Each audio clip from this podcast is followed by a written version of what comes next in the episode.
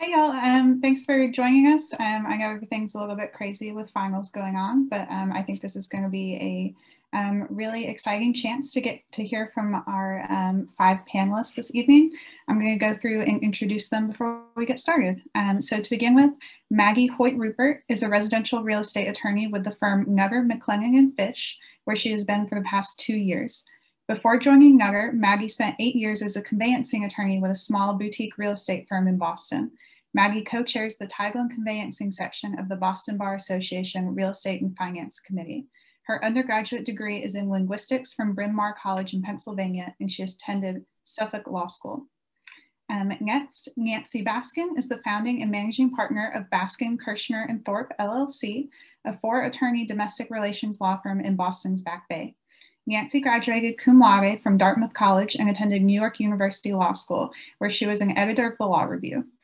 She began her career in the commercial real estate department of a large law firm in New York City, and after three years moved into matrimonial law at a New York City firm that specialized in high profile divorce cases. She moved to Boston in 1993 and worked at a boutique divorce firm in Boston and subsequently at a large Boston firm that was seeking to expand its family law practice. In 2001, she opened her own practice, which has now evolved into Baskin, Kirschner, and Thorpe, practicing exclusively family law, primarily in high net worth matters. Andrea Carrillo Rhodes is a senior attorney who practices family law at Greater Boston Legal Services.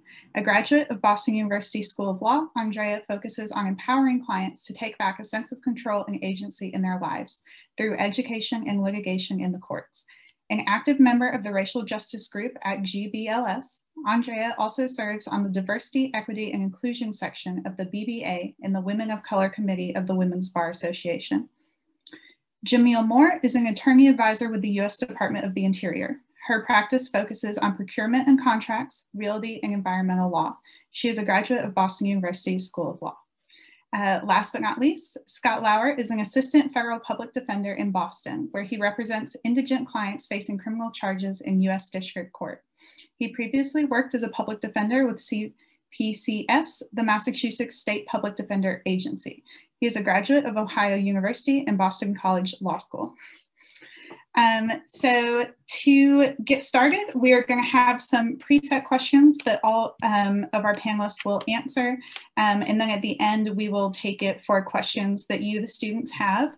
Um, throughout, you can feel free to put your questions in the chat. Um, I will go through and kind of pick those. Um, if there's anything that for whatever reason um, you don't want me to put your name on, you can feel free to DM it to me. Um, my name is Jillian. I think you should all have the ability to just message me directly. Um, but yeah, to get started, so um, we're gonna let each of our panelists give a brief explanation of what a typical day is like for them. So to start, Jamil, do you wanna go first? Sure. Hi, everyone. As mentioned, I'm an attorney advisor with the Department of the Interior. I'll give a little background on the agency. We have several different offices and bureaus. I'm in the solicitor's office. We have six legal divisions and over 300 attorneys. Half are in Washington, D.C., the other half are located across the country in different regional and field offices. I'm in the Massachusetts office in Region 1. We have um, three offices in the region, and uh, one is in Minnesota, one here in Massachusetts, and then one in Pennsylvania. In the Massachusetts office, we have 10 attorneys, and practice areas are environmental law, realty, contracts, and procurements. Each attorney takes a lead in an area, and then there's some areas that we all work in. I take the lead on contracts and procurements, and for those that don't know, procurements are the acquisitions of services and goods or construction. The federal government spends billions a year on procurements, so it's a very active practice area. I spend half of my time on it. The other half, I do a mix of things. I review other agreements like grants or cooperative agreements. I review leases, title opinions. Um, I also do some wildlife cases. I don't have a typical day. Every day is different for me. I don't know what I'm gonna get. Um, so I start my day by checking my email, responding to it. I can get work assigned a couple different ways. It can either just come from my field solicitor or clients will just reach out directly when they have a question or they have an issue. Maybe they need a document reviewed like a contract or they need legal approval to move forward with something like a solicitation for construction services. That's gonna cost a million dollars. I also have um, several standing meetings um, every month with attorneys across the country. And it's a chance for us to get together and talk about any new developments, any issues we're having, any questions, and um, any litigation that's going on. I have a lot of flexibility on how I structure my day because I always have multiple files I'm working on. I like to jump around. So in the morning, I might start a few hours reviewing a contract. And in the afternoon, I'll turn to something totally different, like a wildlife case or looking at a lease. One thing that's really different for me in this job than any other job I've had is that I have almost zero face-to-face interaction with clients. We have clients in multiple states and most of my clients are actually outside of Massachusetts. So we communicate by phone and email. And just to wrap up, one thing I really enjoy about the agency is that we cover so many practice areas. So in addition to what I mentioned, there's also intellectual property, torts, Indian law, employment law, and so much more. So there's an opportunity there to focus on one practice area if that's what you're interested in, but you also can broaden out and you know branch into different things. Thank you, Jamil. Um, Maggie, do you want to go next? Is my volume okay? Um, so I practice residential real estate, which is transactional law. So um, I have the uh, benefit of getting uh, very, very close and spending a lot of time with um, my clients who are typically buyers and sellers, individual people. Um, I used to do work with lenders, and then it is possible that I may never hear from them again. So I get really involved in so, a small chapter of someone's life. Um, what I do is very contract based, and I deal with a as many as attorneys as I get to talk to in a day, I get to talk to as many non-attorneys. So I'm really client facing. I work a lot with brokers, real estate agents. I'll talk to inspectors. I will talk to lenders. Um, so I get a lot of non-legal interaction as well as, of course, um, the contracts stuff. So generally in the morning, I wake up with a, a, the panic of what went wrong last night. So whether it's someone didn't sign DocuSign correctly, a check for a um, offer to purchase wasn't tendered, um, or inspection results were terrible, my first thought is to put out a fire. So once I deal with the sort of immediate prior to, you know, difficulties of of the day i then immediately start prioritizing since so much of what i do has um, time limits time frames and deadlines. Um, so i one of the best parts of what i do i think is what i call office hours. So i work in a uh, very large firm and I'm the only person who does any residential work in the firm. So I will get phone calls and um, email messages. And uh, when we were in an office, people would stop by to just pick my brain about how to do anything. So the fun, what I think is is fun, um, is drafting mortgages to secure a performance, for example um, how to retitle a very wealthy's client, you know, hundred different parcels that they may own that make sense with their estate plan. Um, I really have the benefit of, of working with a lot of different departments and a lot of different individuals um, to address real estate needs. But, and then towards the end of the day, it really is about deadlines deadlines for signing a purchase and sale agreement, a contingency for uh, financing, um, due diligence deadlines, the actual closing of a, of a property. Um, those are always my focus. That is always my focus. And a lot of my job is trying to herd everybody else in that general direction. So that's a little bit about my day. All right, thank you, Maggie. Um, Scott, you're next on my screen. Sure, thanks. Um, so my name is Scott Lauer.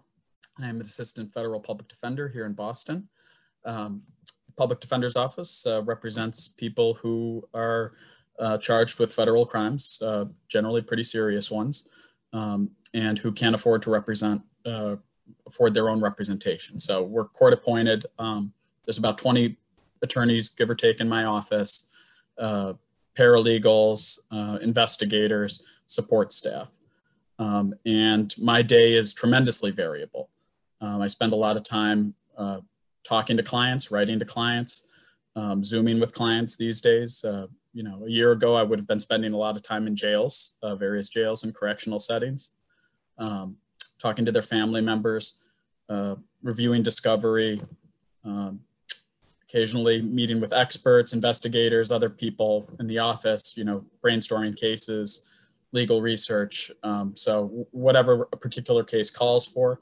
Um, you know, I do have trials, uh, uh, not a not a lot of trials as much as I would prefer, but um, do have trials on a pretty regular basis. And when you're in the middle of a trial, it's pretty much uh, all-consuming trial work. So um, uh, it's really interesting job. You know, uh, unfortunately, most of my clients are at a pretty low point in their lives, and I don't very often uh, have good news to convey.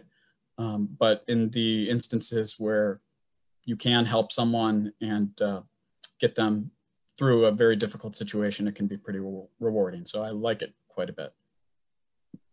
Great, thank you, Scott. Um, Andrea, you are next.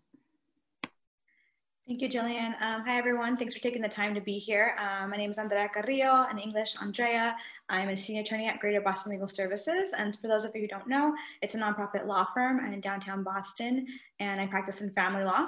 I've been doing this for about seven years, uh, family law, consumer law, housing law, and uh, our office has several different areas of law. And my focus is really in my day, I guess. Uh, each day is very different as well. Um, our hours are about nine to five. I like to sign in a little bit early at 8.30 before people expect me to be at the office and um, check my emails. And I'm on, right now what I'm doing as a senior attorney is onboarding new attorneys. And so I actually have my first attorney who will be joining our unit tomorrow.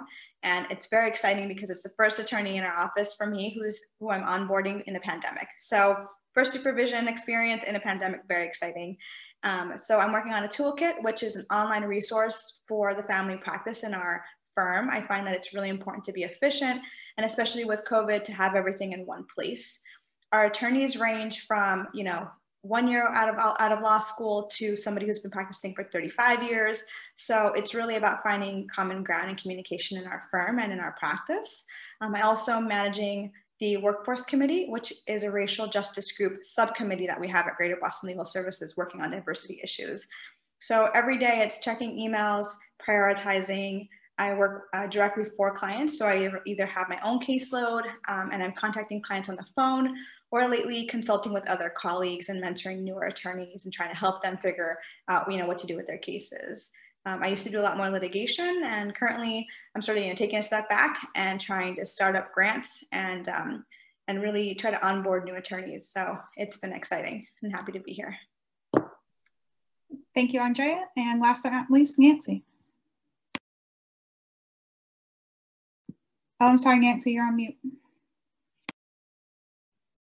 Thank you. Interesting to me to listen to everyone else describe what they do because I think that one of the takeaways for a uh, law student is that um, in most areas of practice, there's a great deal of diversity in what we do in any given day, um, because that is something that is the hallmark of what I do as well. But it sounds like that's true of everybody. Um, and what I do as a family law attorney, I typically start with a schedule of calls with clients and calls with opposing counsel and maybe a half day that's set aside to write an agreement or to draft a pretrial memorandum. And then, as somebody described, I think it was Maggie, um, everything is turned upside down because a decision comes in on a court order comes in or I get a call from a client that that his or her spouse is not returning the child or the children when he or she is supposed to, or something changes. We get a long awaited settlement response that we need to attend to and review right away, and we want to let the client know right away. Um, so best laid plans, that's how that typically goes. But I think that the lesson there is that a certain amount of flexibility is also required um, when one goes about, um, you know, a, a practicing law. um, we wear, as family law attorneys, we wear a lot of different hats. Um, we have to be prepared partly to play psychologist. Um, to our clients when they need help with difficult parenting issues we or just sort of navigating what are almost always difficult emotional waters they're you know we our clients are almost always or their spouses are experiencing some mix of of hurt and disappointment and anger and so that often interferes with rational decision making so we have to be prepared to navigate that with our clients. Um, and we have to be able to handle the quantitative aspects of what we do because ultimately we are really handling the dissolution of a partnership um, that has many, many financial elements. So we have to be able to analyze the support issues for child support and alimony purposes, look at different aspects of income. There are many different components of income, as one might imagine, particularly if there's a family business or consulting income that's not just a straight straight, you know, employer W-2 kind of income.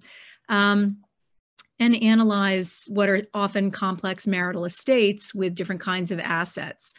Um, so that that that all you know that keeps things very very um, varied for us, and we also so we try to settle cases and most of the time i would say 95% of the time we're able to settle cases we need to be able to negotiate uh, to to forge those settlements, we need to be contract attorneys who can draft agreements.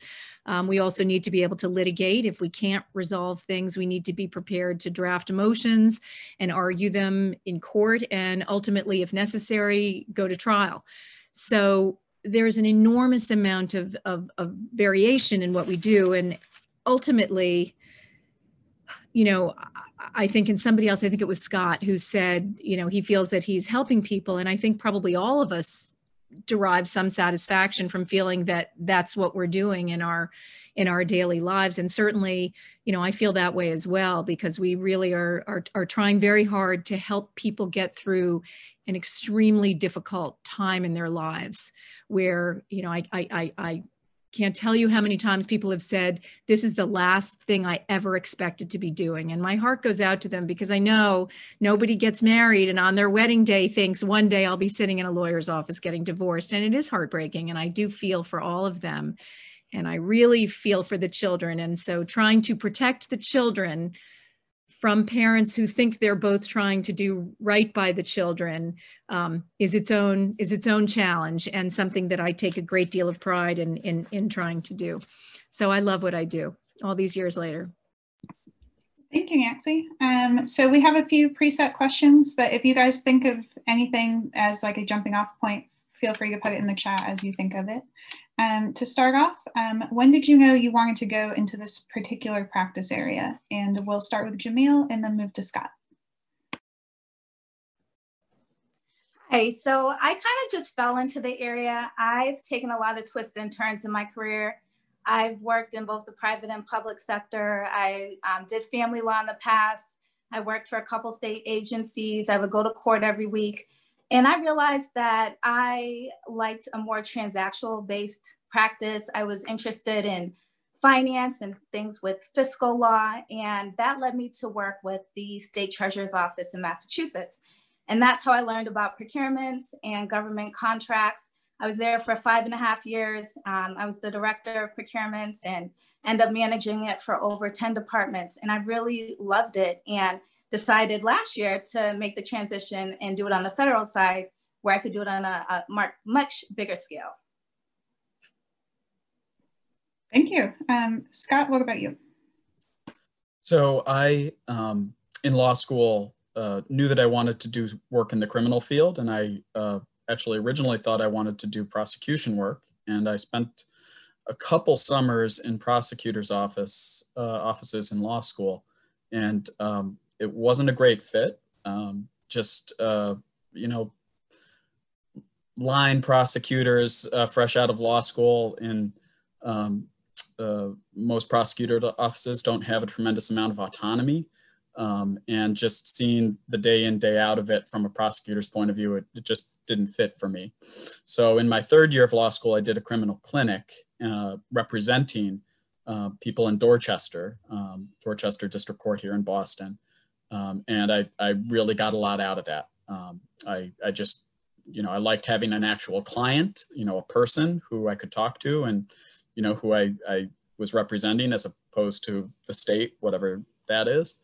Um, so I, um, I sort of switched over in law school and uh, started working at the public defender at a law school on the state side, and um, now I'm doing it federally. So, um, you know, I it's it's good because I I mean I have an interest in criminal law. Um, it's a job where I'm in court a lot, um, and I I like that experience. I like being in court. I like having trials. I like, you know, um, that sort of thing. So uh, that's that's what drew me into it, and I found you know the the work on the defense side to be a better fit for me. Well, thank you both so much. Um, I do think it's always interesting to hear the way that attorneys end up where they they are currently because it is just so individual for each person. Um, for our next question, um, what has surprised you most about your practice area? And we will start with Nancy and then move to Andrea. You're on mute, Nancy.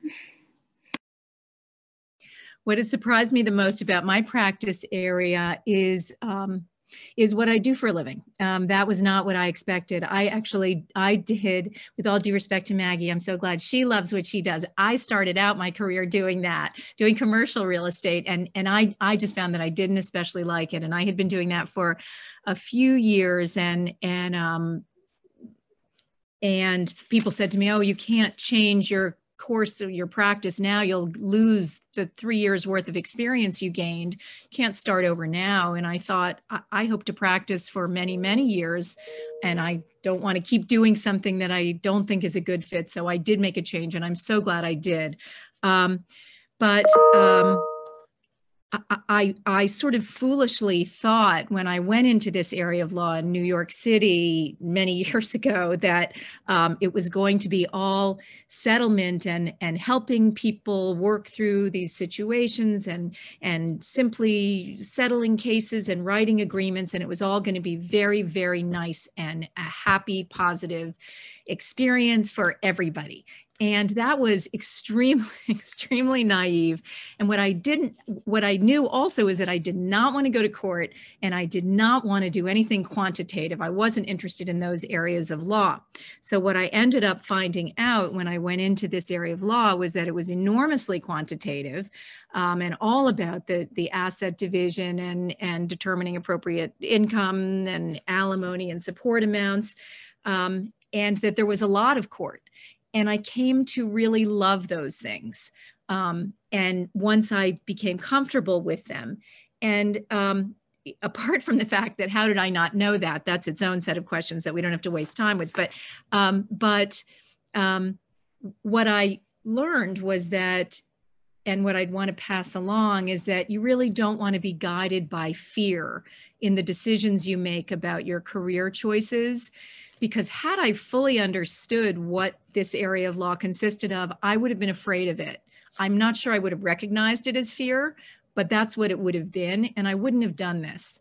And instead, I found my way into it and, um, and embraced it and, and found that I could develop those skills and that I actually really loved that. So, um, I think it's really worthwhile not to be guided by fear in the decisions that you make. Um, and the second thing that's related to that is if you do find yourselves in a position where you're kind of called upon to do things you weren't expected, you weren't expecting to be doing, or didn't think you were going to be good at.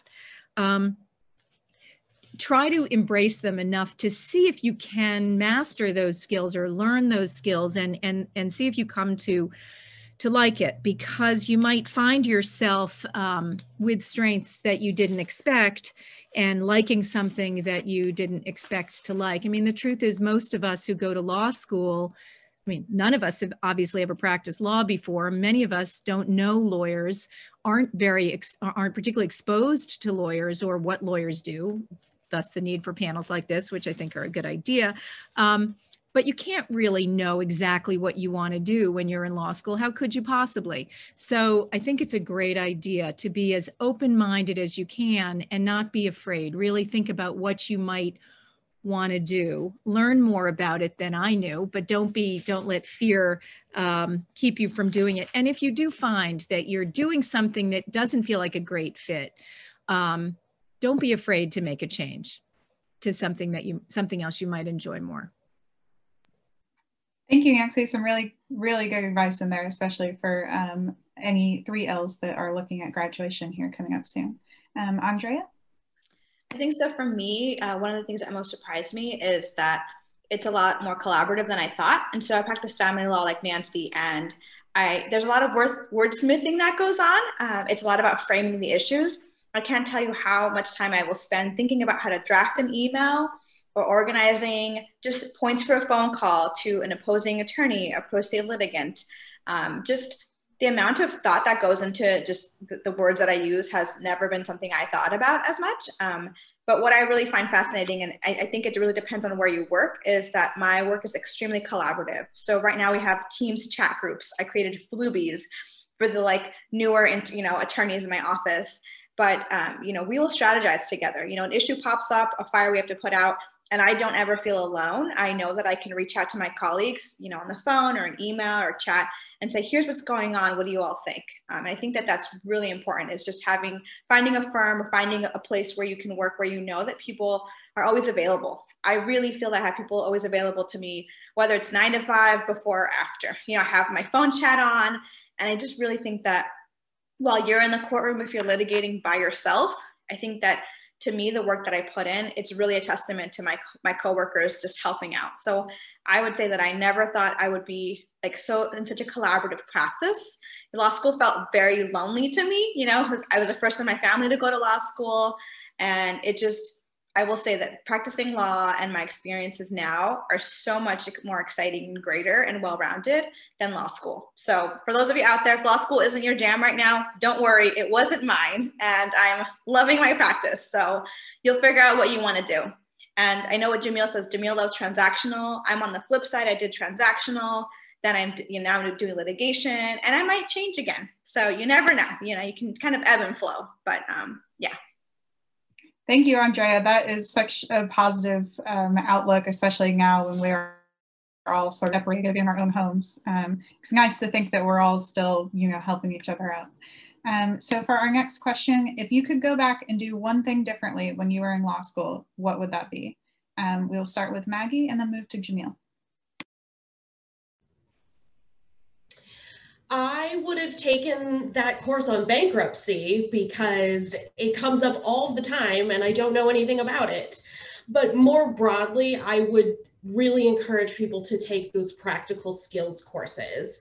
If there are courses on drafting contracts, drafting estate plan, negotiating, um, generally the hardest transition I had was from, say, property law to a title report um, or conducting a title exam. So taking, you know, what we learn in law school, which is very theoretical, and then moving that to a specific skill set. And your employers, of course, will know that you don't have that. But it was just such a big mind shift for me to go from, you know, these conceptual ideas of law to what we're talking about here, which is day-to-day practice. Um, and that was one of the things I really uh, recognized about Suffolk was that there were a lot of really practical, specific, and applicable courses available.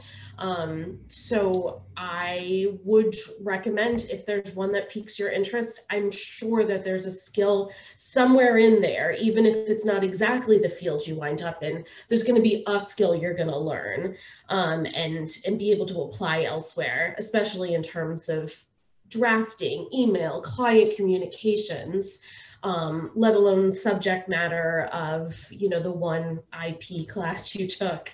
Um, I, so that's that's what I would say. Thank you so much, um, Jamil. I would join local and national bar associations. I didn't know about them until after I was admitted to the bar. but they offer free or discounted membership to law students. They have sections dedicated to law students. And you have an opportunity to get involved, take on leadership roles. You can meet attorneys, you can learn about different areas of the law, you can get practical advice on how to interview for a job, how to go about your job search. You can get scholarships, you can get bar exam coaching. There's so many resources that's right avail that's available right at your fingertips. And for me, networking is key. Uh, your network is going to be important throughout your career. So why not start developing those relationships as early as you can? Really good advice. Thank you, Jamil. Um, for anyone who's here, a small plug for the BBA. So I'm one of their law school ambassadors for Boston University. Um, I think we have all of our positions filled for this year, but if you are at one of the other partner schools, I believe most of them still have positions open if you wanted to get more involved with the BBA this year. Um, so for our next question, um, do you have any experiences you would like to share involving your organization, a colleague, or yourself related to advancing diversity, equity, and inclusion in the workplace? Um, we'll start with Maggie and then move to Andrea. So I find personally one of the biggest, my personal obstacle with diversity and inclusion discussions is the boundary between a personal and a professional um, environment. And at my firm, it's a big firm, so it is very, very professional. Um, and I think, though, that the personal conversations and the sort of assumptions that are made come from a very heteronormative white cis background.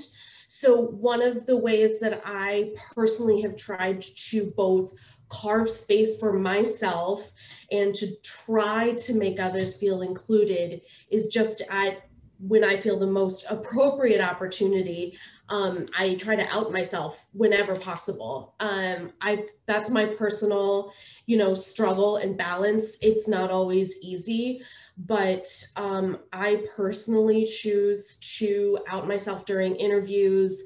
I find it very important for my prospective teammates and employers to know that I'm married to a woman and that she's going to come with me if spouses are invited to firm functions.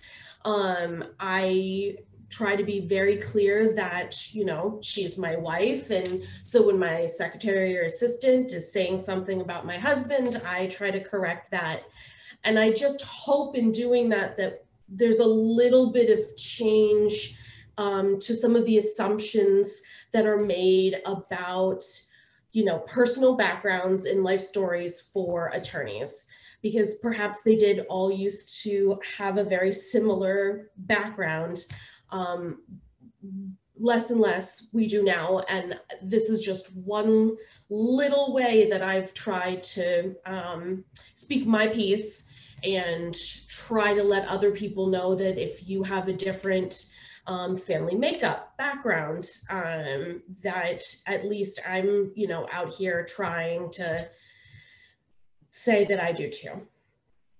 So that's just my story. Thank you so much, Maggie. And it's, I mean, it truly is those little things in our day to day that um, do create change, um, you know, slowly over time. Um, Andrea? Uh, hi. So I guess for me, it's really about making people feel people feel included and inclusive no matter where you go. You know, I am Mexican American, and that's just it's part of who I am, and it's a part of my identity. You know, some people may or may not see that, but it's really a part of who I am. And I think that you know it, it's it's hard. Some of us can pass off as white, and some of us can't, right? And so there are just really different perspectives that people have and expectations that people have. So I think it's it's really about finding where you feel comfortable. Um, for me, every interview I've gone to or every position I've applied to, you know, I do think about you know whether I'll I will feel comfortable there or if there's something I can do once I arrive there. And so um, currently at Greater Boston Legal Services, we do have the racial justice group. And I've been there for three years, and we just started that in July um, after Black Lives Matter, you know, became important, or it became something that we recognized. And it's it's a little late for us, you know. I think um, just given the history of our, our organization, but nevertheless, I just think it's important to find out what's important to you, and you know, to not be afraid to to discuss it and just to feel comfortable, you know, um, and finding a place where you can be accepted. And if not, um, not accepted, but just helping to make the change the culture in a way that will make others feel included and feel comfortable. I think it's not always easy. You know, I people already knew me at GBLS. I interned there as a law student, so I kind of had you know kind of woven myself in there. You know, I didn't come in day one and started banging on doors, but I really think that your reputation as a professional, you know, as a future lawyer, and just being include, you know, inclusive and caring of people generally, right? I think that that really helps to pave the way to then begin to have some conversations with people um, what at your organization or at your company. Well, thank you both so much for sharing that with us. Um, we are going to move into student questions. Um, one person DM'd me, the rest of you, if you have questions, um, otherwise I'm going to have to start making them up. um, but this one um, is actually based on something Andrea said um, back at the beginning, but anyone can feel free to jump in. Um, for recent graduates, what advice do you have with coming into our first jobs from this online platform where we won't be able to initially have that in-person experience to meet other people we work with find mentors, etc. Um, Andrea, I think because you're dealing with onboarding, um, do you want to start us off? Sure. Um, I will say I have been on two hiring committees during COVID, working on my third. And so the first, you know, in terms of getting through the door, um, obviously, you know, have your Zoom cameras ready, you know, have your, it doesn't have to be fancy, you know, we're all in different spaces, but really thinking, thinking through preparing just as you would, like Dimitri, love in your background, very plain, you know, just you know, Madeline, looking great. You know, people can see you, people can see your eyes, you know, wear a nice shirt as you can, right? Obviously, don't worry about your leggings. Um, but I think that just having the same decor that you have when you are in an interview in a big scary room just know that your zoom your zoom interview room it should be a little bit more comfortable so that you know that nobody can see you know what leggings you're wearing in terms of networking, you know, figure out what you're looking for, what you're interested in. The BBA has so many programs. I cannot tell you all. Some of you have your screens off. I get it. I'm a mom, so I'm wearing leggings, but I'm still here, you know, showing up. So, you know, think about what is interesting to you for BBA programs and just, you know, attend a couple. It's it's finals you're busy, so maybe not in the next month. Maybe you just choose one but showing up, um, really trying to contact people who are on the panels. A lot of us attorneys, we love to share what we know. If you email Nancy, I'm sure she'll email you back. You know, we're all really here to help each other out. So as if you're in, if you're looking for a job, attend different events and network with people via email. You know, show something, you know, mention something that you are interested in that you heard. I'm already wondering who DM'd about this question. So, you know, I think that you are all really great at connecting you know, email, we're all wordsmiths, we're all lawyers. Um, so really attending programs, a lot of our associations are really hurting for business, you know, the BBA, the Women's Bar Association, you know, there's a, a lot of others I haven't mentioned. So really take advantage of being a law student. And if you're graduating, if you're a 3L and you're on your way out, email me. Like I am on several listservs and happy to help, you know, and, and point you in the right direction. But I, I really feel that we're more connected now than ever. So it's just a matter of Googling, or if you don't know, no, knock on the door or email somebody who does know, and they will absolutely share, you know, your CD, your uh, career development offices and whatnot. Thank you so much. That's really great advice. Um, for any of our other panelists, anyone have anything they would like to add? I do have other questions, if not. Yeah, all right, totally cool. Um, okay, so our next question. Um, for someone um, who is originally from England but has gone to school elsewhere but would like to move back, um, what's some advice for breaking into the Boston legal market and just any general networking advice?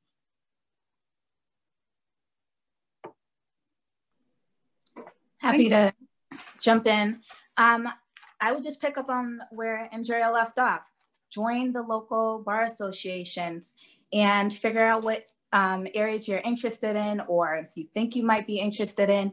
And then email the co-chairs, introduce yourself, let them know I'm, you know, I just graduated, I'm, you know, new to the area, I wanna stay here. And then reach out to people. You can attend um, meetings, sometimes you can be an at-large member for the committees. And that's what I did myself. I would just reach out, say, hey, I'm interested. Um, do you have time for some coffee? I'd love to talk to you. And you can also do it um, for the national bar associations too. And um, they'll have, you know, different regional offices usually, but um, always just introduce yourself and um, just don't kind of wait for things to happen. You have to be active and if there's opportunities that arise all the time, they're looking for volunteers, take a volunteer opportunity you could write on a journal, you can help plan a panel, and then people get to know you. They can introduce you to other people. know it's difficult right now with the pandemic, but I've found that I've done probably far more networking in the pandemic than I did prior to it because now I have this whole like world of people that I usually wasn't able to connect with because of whatever, you know, other responsibilities I had. And it's much easier now that I'm not trying to navigate, trying to get to different locations and I can just hop on a Zoom meeting.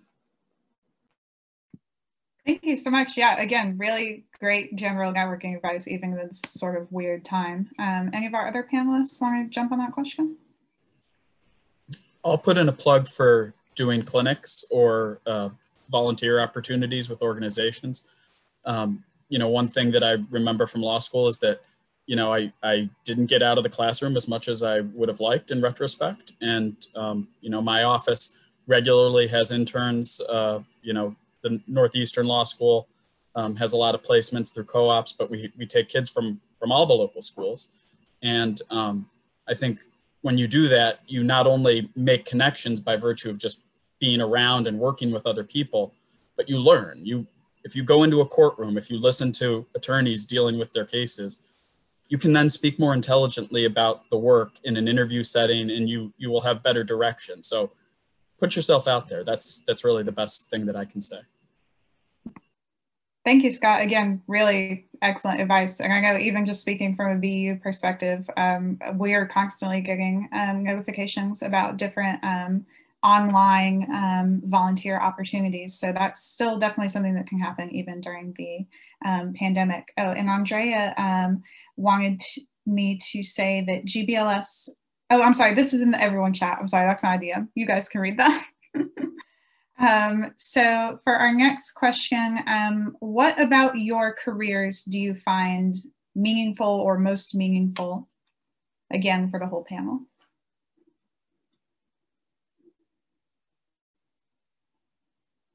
I'm gonna cold call people. I'll do it. I'll go quickly. I, for me, it's when I when I was working really closely with clients. It's really directing, speaking with clients directly. So I work with people who are absolutely vulnerable. We cannot represent every single person, and so I was hosting a family law clinic uh, at Rosie's Place, a women's shelter, and people had issues that were just very sad. And I, what I would do is I would spend an hour with them or 30 minutes and just give them some advice and have them walk away with a checklist of, you know, here's the court service center phone number, you know, your court case is probably in this courthouse. And sometimes just offering advice and reviewing contracts and things like that um, in a, for 30, 30 minutes, I think to me, that was very meaningful. Um, you know, just, you're not always able to help everybody full rep, you know, for 14 months, which is kind of the average of my case, the life of my cases. So to me, I think at a law school, I love helping people no matter whether it's 30 minutes or 14 months long. So to me, it's really helping people. Anyone else want to jump on that question?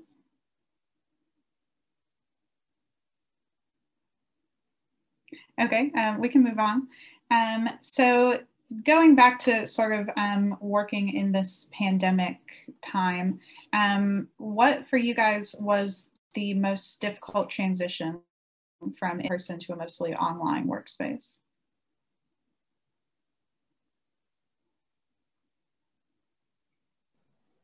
Happy to jump in. Prior to the pandemic, I always worked full time in the office. I've never teleworked before. And since March, I've been on mandatory, mandatory telework. So it's been an adjustment for me. I do enjoy it because I cut down on my dry cleaning, I cut down on my traveling costs, but um, I do miss um, not being able to, you know, go to lunch with people in person and just walk to, you know, a colleague's office to talk about something.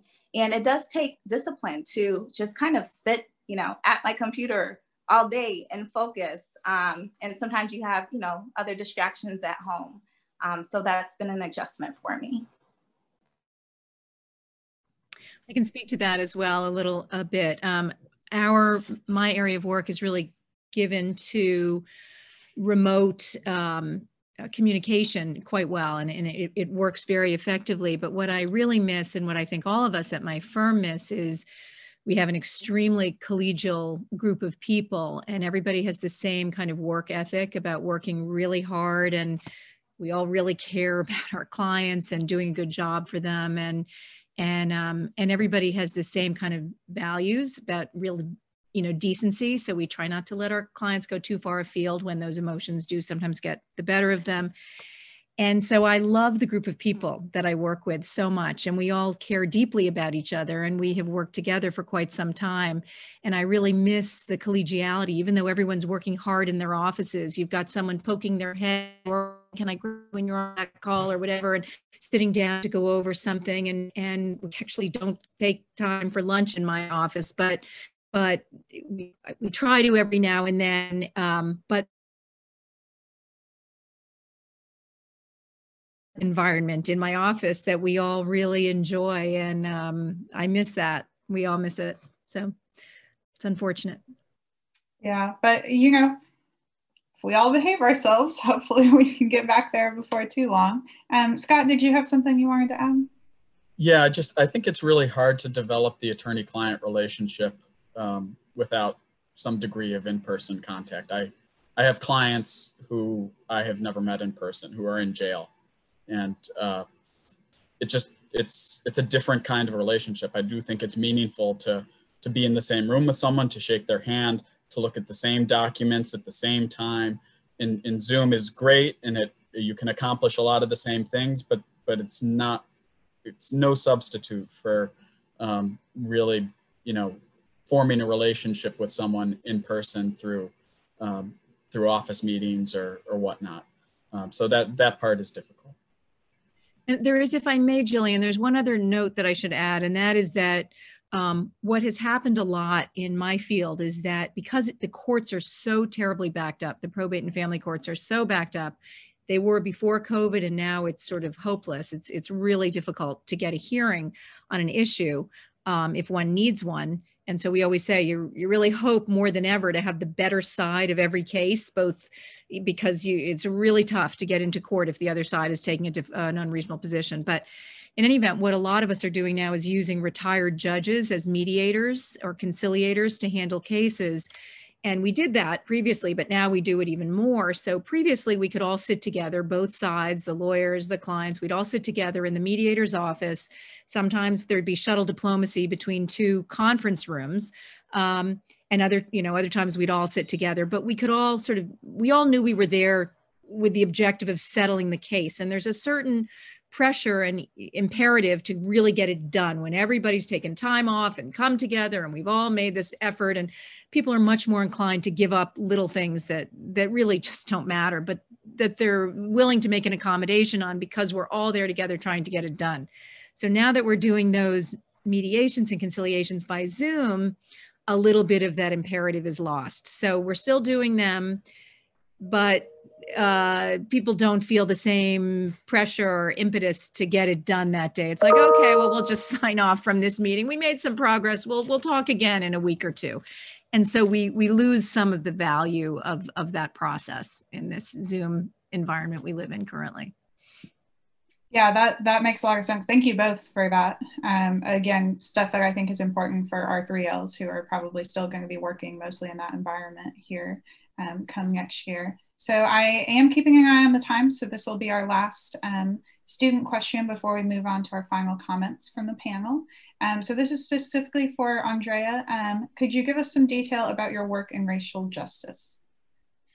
Sure. So we have three subcommittees. We have the Workforce Committee, which is focused on improving hiring, recruitment, and retention, specifically with attorneys of color and diverse candidates.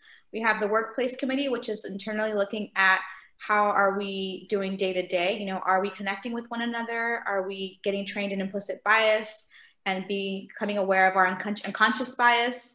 Um, and then the third one being community. Are we serving the communities well. Um, you know, we do have, serve about 31 communities. And so we're looking at the three different areas and, and I'm excited that we will be having a, like a two-part training coming up. Um, that's going to be in December as well as in January because you know our company organization is I think I think about 100 I may be wrong but it's quite old it's quite old 50 years and so there's a lot of history there's been a lot of of changes in the organization and so we're really trying to focus on internal external and, you know, to me, I want the workforce because I'm really interested in recruitment, hiring, and retention, and just to make sure that we have people feel included from the day they come in and hopefully don't leave, you know, for a while and, and really like learn as much as they can. Thank you. Yeah, thank you so much. Um, so um, thank you guys for coming out tonight um, to kind of wrap up, uh, coming out from our bedrooms. Um, to kind of wrap it up, I'm going to have each of our panelists um, give any last words of advice they have specifically for law students um, graduating this year or just for law students in general. Um, and I'll do it kind of just by who's on my screen first. So Maggie, if you want to start us off. My advice would be to be frank with yourself about your weaknesses. Um, once you're able to identify some of your weaknesses, you'll be able to move through them. It took me a while to realize I'm more productive at evening. It took me a while to realize I procrastinate. And then it took me even longer to be able to find mechanisms of maximizing those weaknesses or habits or peculiarities um, into a study or work routine that really sort of benefited me. I felt in law school that everybody sort of had the same study schedule and the same study mechanisms and routines, and that didn't always work for me. So I would really um, suggest people be frank with themselves about their weaknesses and then um, adapt. And then when you're ready for interviews for potential employment you'll be able to talk about uh, what are those strengths and what are those weaknesses and how have you been able to overcome them um, to have a successful sort of study and then work uh, productivity. So good luck. Thank you so much. Um, jamil? I would say be flexible. Nancy mentioned that earlier um, think about what you want, set goals, develop a strategic plan, but be flexible because it's a fluid process. Things aren't always going to go the way that you expected or according to the timeline that you want. And I found that my flexibility has served me very well in my career. And um, employers love that when they know you, you know, you're willing to do anything and try things. And um, it's not, it's just not one way to do things. And Another thing I would say is you can jump to different practice areas. I've done that even further along in my career. I've been practicing for several years now, and I'm new to environmental law starting last year. So you can do different things as a new attorney, but even as you get further along, along in your career, you can do that. And you're the next generation of attorneys, and things are changing, and it's not the way it used to be. You don't have to be in you know one practice area for 20 years and if you want to that's fine but again it's a new generation and you're rewriting things. So don't be scared to you know step outside the box. Thank you so much. Scott? Yeah so i was um i was thinking about this question and reading some of the stories about you know the election litigation. And um, i was sort of thinking about what it means to have a client and to advance the client's interests and and at the same time you know uh, feel like you're doing something worthwhile. Um, and and that, that can be a challenge. When you graduate law school, you're probably not going to be in a senior position. You're probably not going to have much sway over larger institutions. Um, and uh, you know you may or may not be comfortable with the work that you're asked to do. But um, this profession, you know, uh, advances and, and achieves things because people push it and people advocate. And um, I, I, think you know no matter where you end up, you know you can you can try to uh, change. Uh, you know if you if there's some aspect of an organization that you think you know should be looked at, you can advocate for that. Um, if you feel passionately about something that is outside the purview of your organization, there's bar organizations. You can do pro bono work. There's um, uh, I, I, just think it's important for people to recognize you, you should be a good lawyer and also you can, you can be a good citizen at the same time and try and um, achieve the interests of your clients and, and uh, do it in a way that is uh, ethical and meaningful. Thank you, Scott. Yeah, really, really important thoughts for, for our ongoing times, I think, um, and really inspirational. Thank you. Andrea? Thank you. I would say just from the hiring committees, you know, and my experience with interns and now supervising, know what you know and know what you don't know. I love what Maggie said. I think that that was really important for me too. You know, learn about your learning style, know what you know and know what you don't know when you are interning or when you're getting your first job. As a supervisor, if you don't know something, I want to know. Like if you have a question, come to, you know, come to me, come to somebody else. I, I just think that it's really dangerous as attorneys when we try to hide what we don't know and maybe don't research it. It is just worse for everybody else. And so I, I think demonstrating vulnerability is really helpful. I know that not all workplaces, you know, may encourage that. You know, I know that sometimes in private firms things can be a little more competitive, but it's just really important to even find those people at your office who you can trust and just be like, I'm not really sure. Like, where did you find that? Is there a statute? You know, because really it's it's to me, I trust people who know who can come to me and say, I don't know that. I'm like, all right, let's work on this together. And the second piece of advice that I really think is helpful is commit to what you do. Um, you know, I didn't start in the area of law that I wanted, but it was a job that I, you know, I was able to get. Uh, with Jamil, I love what she said. I was flexible. It was long term. I wanted permanent, but I took it anyway. So commit to what you're doing, to your assignment, to your memos, to your contracts, to your negotiations. Do it 100%. I know it's stressful time, but do it 100% because your reputation will precede you. And so if you don't like the area of law you're doing today, don't worry, you know, you can change it next year. But it's your reputation within the organization or wherever you work that will keep those doors open. Um, I've, I've been at GBLS on and off since 2010 and I got my job in part because of the person who, you know, who I interned for in 2010. And so it's to me, it's just really about committing and just being vulnerable with people. But I wish you all the best of luck. And again, reach reach out to me if you have any questions. Happy to help. Thank you so much. Very good advice. And finally, Nancy.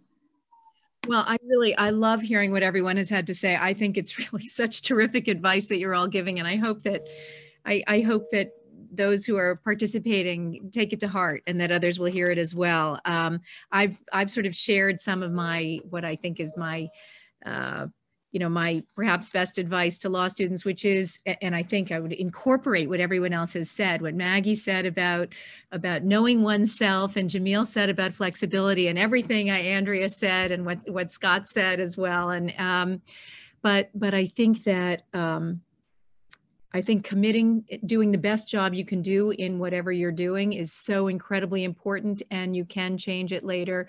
I think not being guided by fear in the decisions and choices you make is incredibly important. And I think it's actually a mistake that, that many of us make at many points in our lives. And I think, um, um, and in many contexts in our lives that I think we should all make an effort uh, to avoid doing.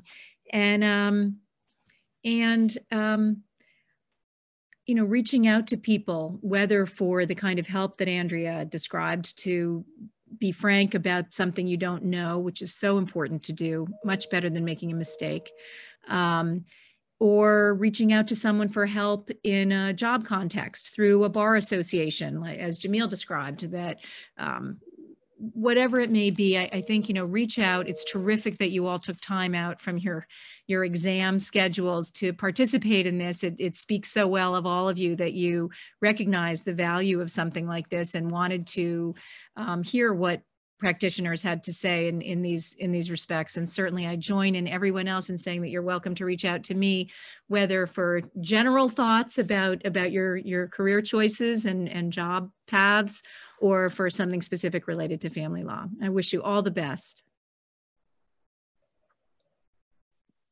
Well, thank you so much to our panelists. I, I can't say enough how helpful all of that was. I mean, I'm a 1L myself, and I was sitting here just absorbing everything that you guys had to say. Um, thank you again for attending this. And thank you to all of our students who came out. You all had lovely questions. And I know that we're all extremely busy right now. So thank you for taking the time out of your day. And I will give it over to Doug. I would just echo the thank you to everybody. Um, this was a great program. Thank you to our panelists. And yes, busy time we know. So thank you all for coming out tonight. Um, and we hope you enjoy your day. Thank you.